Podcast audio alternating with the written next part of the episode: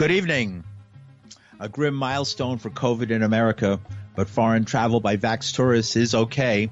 Customs officers use whips on Haitian migrants in Texas, killer drones, and 10 years since Don't Ask, Don't Tell. With these and other stories, I'm Paul DiRienzo with the WBAI News for Monday, September 20th, 2021. COVID-19 has now killed approximately 675,000 Americans, about as many Americans as the 1918-1919 Spanish flu pandemic did. The U.S. population a century ago was just one-third of what it is today, meaning the flu cut a much bigger, more lethal swath through the country. But the COVID-19 crisis is by any measure a colossal tragedy in its own right, especially given the incredible advances in scientific knowledge since then.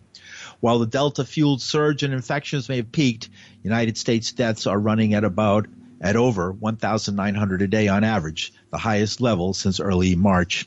The 1918-19 influenza pandemic killed 50 million victims globally at a time when the world had one-quarter the population it does now. Global deaths from COVID-19 now stand at more than 4.6 million. And Pfizer said today its COVID-19 vaccine works for children ages 5 to 11 and that it will seek U.S. authorization for this age group soon, a key step towards beginning vaccinations for youngsters. The vaccine made by Pfizer and its German partner BioNTech already is available for anyone 12 and older, but with kids now back in school and the extra contagious Delta variant causing a huge jump in pediatric infections, there's been a push to get the shots into younger and younger people. Meanwhile, Cuba last week began immunizing children as young as 2 with its homegrown vaccines, and Chinese regulators have cleared 2 of its brands down to age 3. And with the administration announced today, it will lift COVID-19 travel restrictions starting in November, which will also affect travelers from China, Brazil, South Africa, and India. The move signals the end of a travel ban imposed by Donald Trump more than 18 months ago in the early stages of the pandemic and comes after intense lobbying from Brussels and London. It was welcomed by Boris Johnson, the British Prime Minister, who tweeted, "It's a fantastic boost for business and trade, and great that family and friends on both sides of the pond can be reunited once again." White House Press Secretary Jen Psaki. Back in July, we also announced that there were a series of working groups that were both interagency and working with a range of countries and partners in the world to determine what the most equitable and clear policies should be moving forward to resume broader international travel. And the older rules were not equitable in our view, and they were a bit confusing. This was an effort to pursue that. Starting in November, we will be implementing, in early November, we'll be putting in place strict protocols to prevent the spread of COVID-19 from passengers flying internationally into the United States by requiring that adult foreign nationals traveling to the United States be fully vaccinated. Obviously, this is the conclusion of a policy process on that particular issue, an important one facing many people around the world.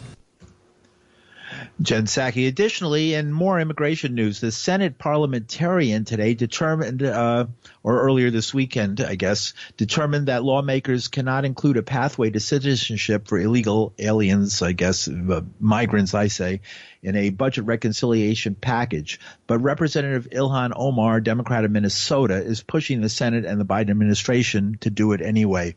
Senate parliamentarian Elizabeth McDonough determined last night that the provision fell outside the scope of what is allowed in a reconciliation bill, which cannot be filibustered, thus requiring the support of only a simple majority in the Senate.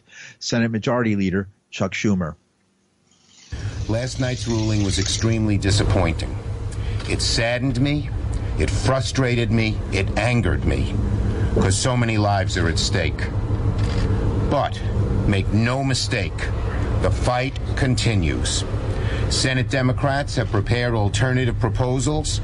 We'll be holding additional meetings with the parliamentarian in the coming days. I've worked very closely with my colleagues, including Chairman of the Judiciary Committee, Senator Durbin, as well as our 4 Latino senators, Padilla, Menendez, Lujan, and Cortez Masto. And we're going to continue our fight with the best options available to provide immigrants with a chance of obtaining lawful residence. And as Congress dithers on immigration reform 2,000 miles away, More than 6,000 Haitians and other migrants have been removed from an encampment at a Texas border town, U.S. officials said today, as they defended a strong response that included immediately expelling migrants to their impoverished Caribbean country and using horse patrols to stop them from entering the town. Calling it a challenging and heartbreaking situation, Department of Homeland Security Secretary Alejandro Mayorkas issued a stark warning. If you come to the United States illegally, you will be returned. Your journey will not succeed, and you'll be endangering your life and your family's life. But the horrifying conditions, which have been called Third World, were exposed in a shocking video depicting what are apparently border police on horseback using whips to attack migrants and force them back onto the encampment from the riverbank. Here's some sounds from a video of the scene.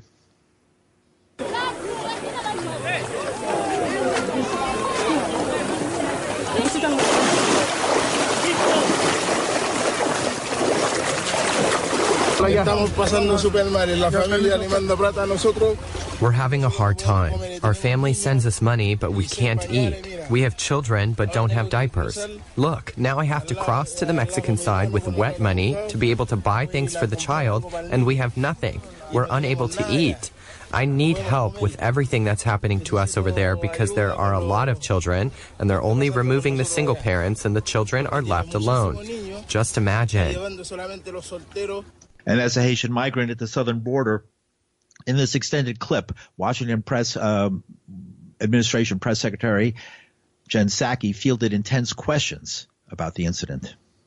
I've seen some of the footage. I don't have the full context. I can't imagine what context would make that appropriate, but I don't have additional details. And certainly, I don't have additional context. April, I don't think anyone seeing that footage would think it was acceptable or appropriate. Our immigration policy is not about one country or discriminating against one country over another. We want to end that and hopefully put an end to what we saw over the last 4 years. Let me start with Afghan allies. Afghans who are arriving in our country are entering in a sanctioned and orderly process that includes vetting and security screenings led by the Departments of State, Defense, and Homeland Security. It's not about one particular country of origin, but we've outlined very specifically in here what those processes look like as individuals who are evacuated go to lily pad countries, go through security vetting before they come to the United States on a range of programs. As it relates to individuals who are coming across the border, wherever they're coming from, whatever country they're coming from, Title 42 remains in place. There are a range of programs that people who are in the country can apply for or may be eligible for, including TPS for Haiti, which is something that we still are continuing to look at and review. The Secretary of State, the Secretary of Homeland Security are constantly assessing circumstances on the ground that would necessitate a TPS designation for any country. And they've obviously made a couple of designations over the course of the last couple of months as it relates to Haiti. Our objective and our focus is not only in implementing current immigration policies. We have also been working to provide a range of assistance, working closely with officials from the government as individuals are going back to Haiti to provide a range of financial assistance, to provide a range of technical assistance. That is ongoing. And we certainly support and want to be good actors in supporting Haiti during a very difficult time, as you noted, with a government that is still working to get back to a point of stability with recovery from an earthquake. And that's why we have a range of programs, options, as well as financial support in place. The Haitian officials have said, can you please have a pause on this? Is there any sort of discussion being made to make exemptions for some of these migrants? If so, who would those people be? Or are all of these people just going to end up dropped back in Haiti? Well, first, I would say, I mean, we are constantly assessing circumstances on the ground.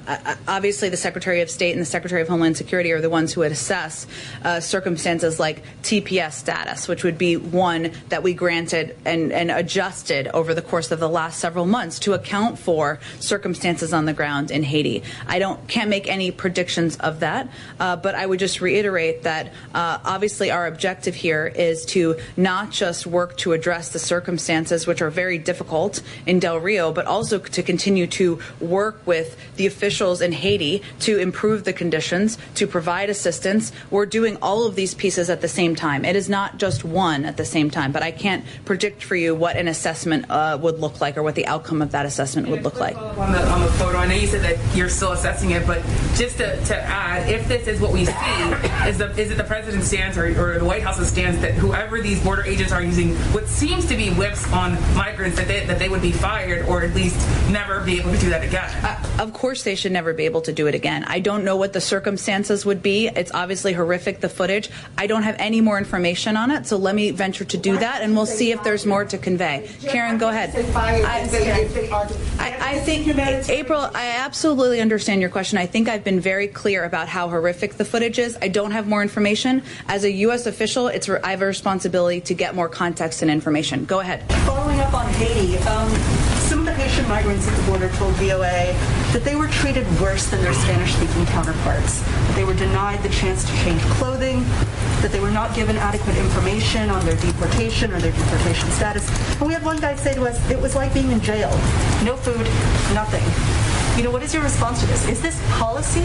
And then just secondly, Haitian Americans say that this mass deportation and this treatment of people at the border is the president going back on campaign promises to their community. In which campaign promise?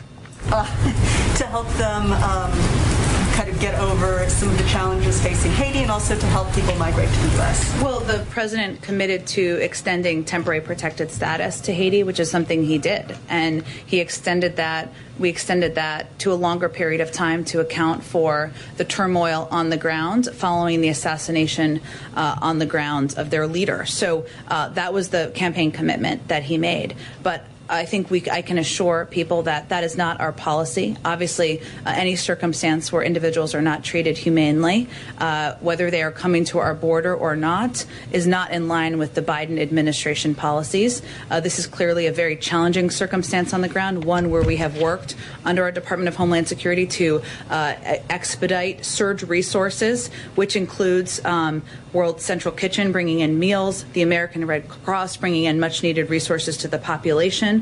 These are all steps we've taken from a humanitarian perspective. It does not mean that every individual, that there aren't individuals, as you evidenced, that didn't have experiences where they did not have access to these resources. But our policy is to provide resources, is to treat people humanely. But we also need to implement what is our law and what is our and what that is implementing Title 42 and continuing to ensure that people who are not coming here lawfully are sent back to the countries they came from. As Press Secretary Jen Psaki today taking questions on the incident, which began with apparent use of a whip by a horseback riding American border security agent on Haitians who are trying to cross the southern border into the United States across the Rio Grande River. Also this afternoon, Defense Department spokesperson John Kirby says the military is providing indirect assistance to the Border Patrol, contracting for non-military aircraft to return the refugees to Haiti. The department would provide contracted air transportation for Customs and Border Patrol on a reimbursable basis to temporarily supplement CBP efforts to move non-U.S. citizen migrants from Del Rio, Texas, to other domestic CBP processing facilities. And this support will conclude on or before October 20th of this year, and it can be provided with minimal risk to current DOD missions. I would just again highlight contracted air. We're not talking about military aircraft right now, and on a reimbursable basis, and then to be provided at minimal risk to current DOD missions. Haiti, among the Western Hemisphere's poorest countries, suffered a major earthquake earlier this summer following a bloody attempted coup and presidential assassination. Added the effects of recent killer hurricanes, many Haitians have been trying, along with thousands of others from around the world, to reach safety in the United States. And you're listening to the news on WBAI New York.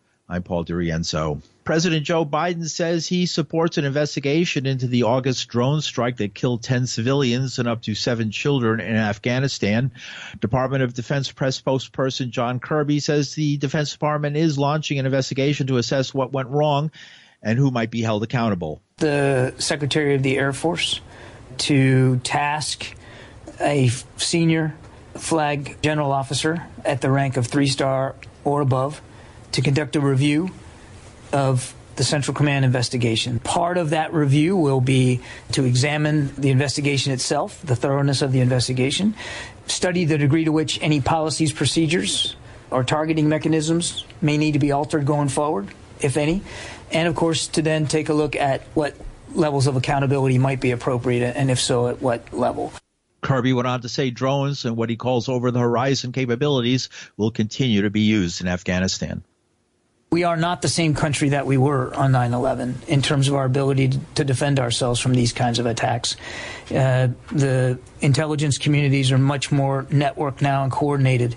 We have far more capability in space and in cyber and in certainly in the aviation realm than we did in 2001 to try to keep eyes on and to be able to gather and analyze intelligence. We also have just better kinetic capabilities than we have. We didn't have in 2001 anywhere near the unmanned aerial capability that we have now. So we have advanced a lot. It doesn't make you perfect.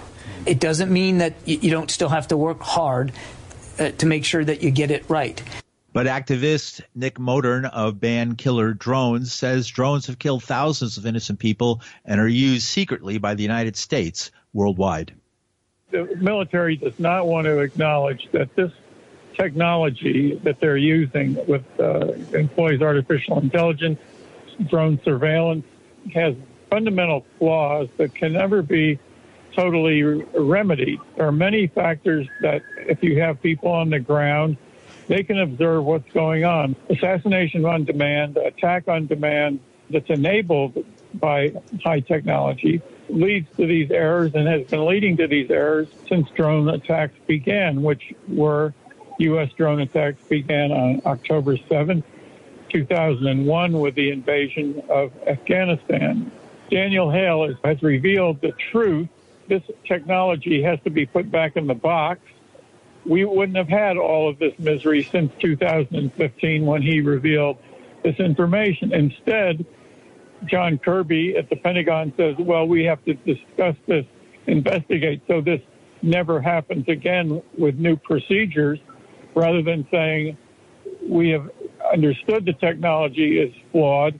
It can never be made to work. And as with cluster bombs and landmines, we have to put this aside. This can no longer be used. And we're going to now see a whole lot of excuses that are paraded out saying that this can now henceforth be done safely. And it's just impossible. And the American people have finally been exposed to what's been going on for the last 20 years, basically. This has been kept from them. The mistake, if you want to say the mistake made by the Biden administration, was fire drone shots down into a city where the international press could be all over investigating this, interviewing people, looking for physical evidence, videotapes, and this is why this was exposed. How many people do you think were totally not the intended targets who were killed by drone attacks during this war? There have been 10,000 people conservatively documented as victims. Of that number, it could be that 90% had nothing to do with it if you go by what Daniel Hale revealed. Furthermore, nothing is said about the terror that is spread through the community that can cause people PTSD just to witness strikes. You have people lost education, lost jobs.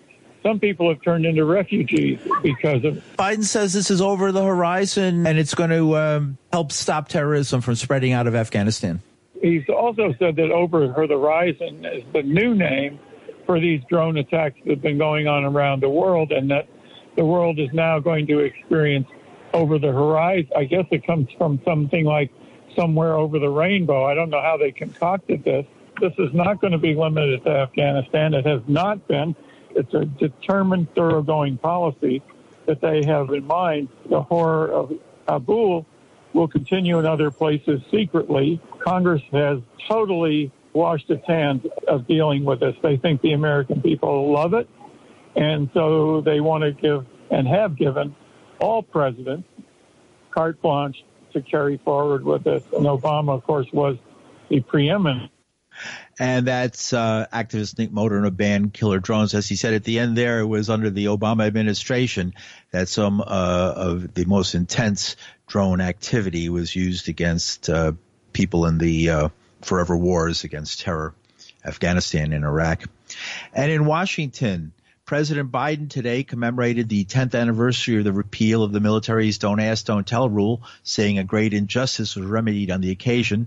The rule allowed gay persons in the military as long as they were not outed.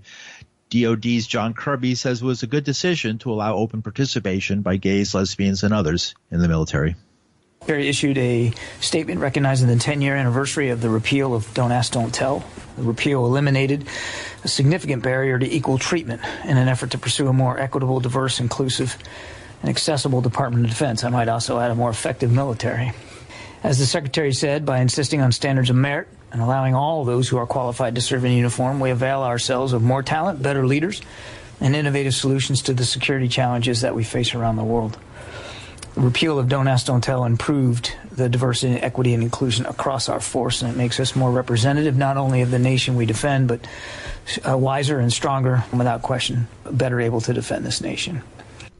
And that is John Kirby, Department of Defense spokesperson. The Clinton administration on December 21st, 1993, issued Defense Directive 1304.26, which directed that military applicants were not to be asked about their sexual orientation. This policy is now known as Don't Ask, Don't Tell. The phrase was coined by Charles Moskos, a military sociologist. And in local news, the battle over voting rights sweeping the country in recent years is making its way to New York City as the city council pushes legislation to give some non-citizens the right to vote in municipal elections. Today, the council held a hearing on a bill that would allow nearly 1 million non-citizens with green cards or work permits to vote in city elections. The bill has the backing of immigrant groups and a majority of the council, but faces skepticism from the de Blasio administration. The bill would allow lawful permanent residents or persons authorized to work in the U.S. who have lived in New York City for at least 30 consecutive days to vote in municipal elections. And a Rikers Island detainee died Sunday night, the 11th death this year of an inmate on the city's scandal-plagued jail complex. The Department of Corrections said Karim Isabdul, 42, who they said was in custody at the North Infirmary Command on Rikers Island, died at approximately 7:25 p.m. Sunday. According to the Department of Corrections, Isabdul was being held on state parole violations and entered custody on August 18th. Recently, a number of the governor had released a number over 100 inmates at Rikers Island and other prisons who were violated for technical violations of their parole, which New York State leads the country in violating people for technical violations of their parole and then returning them to jail. In a statement, Department of Correction Commissioner Vincent Schiraldi said the death so far appears to be natural, and that an investigation is underway. Meanwhile, earlier today, the mayor, Bill de Blasio, was out in southeast Queens to mark the opening of a new 116th Precinct Station House for the NYPD in Queens. He was there with Representative Meeks and others who had been responsible for the construction of the jail, of the police precinct. He had this to say. Really hard sometimes to get a message heard at City Hall. I can absolutely attest. Sometimes government doesn't listen. Sometimes government doesn't act. This one makes so much sense. The simple message is this: Southeast Queens deserves this. Southeast Queens has a right to public safety and reform. I agree with Donovan 100%. Both happened together, but we couldn't do it right without a new facility. And a new facility is actually going to help bring the community into policing while making policing more responsive for everyone. Southeast Queens is one of the neighborhoods that anchors all of New York City. Not just all of Queens, all of New York City. You deserve the very best. You deserve this new precinct. It is finally here. I guarantee you it will be worth the wait, because it will be beautiful, it will be new, and it will make the community safer. God bless you, thank you, and congratulations. This is your day. Let's go break the ground.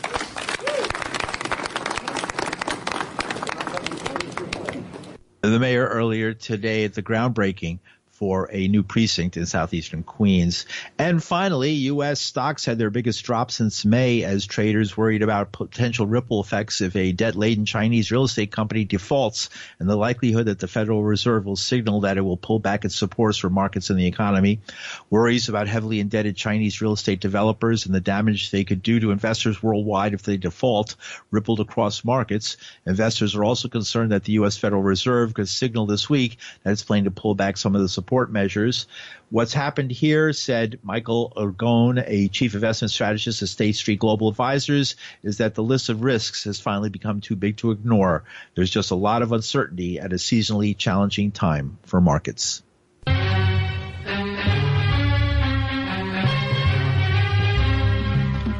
And that's some of the news for Monday, September 20th, 2021. The news is produced with Linda Perry. Our engineer is Reggie Johnson. From New York City, I'm Paul DiRienzo. Thanks for listening.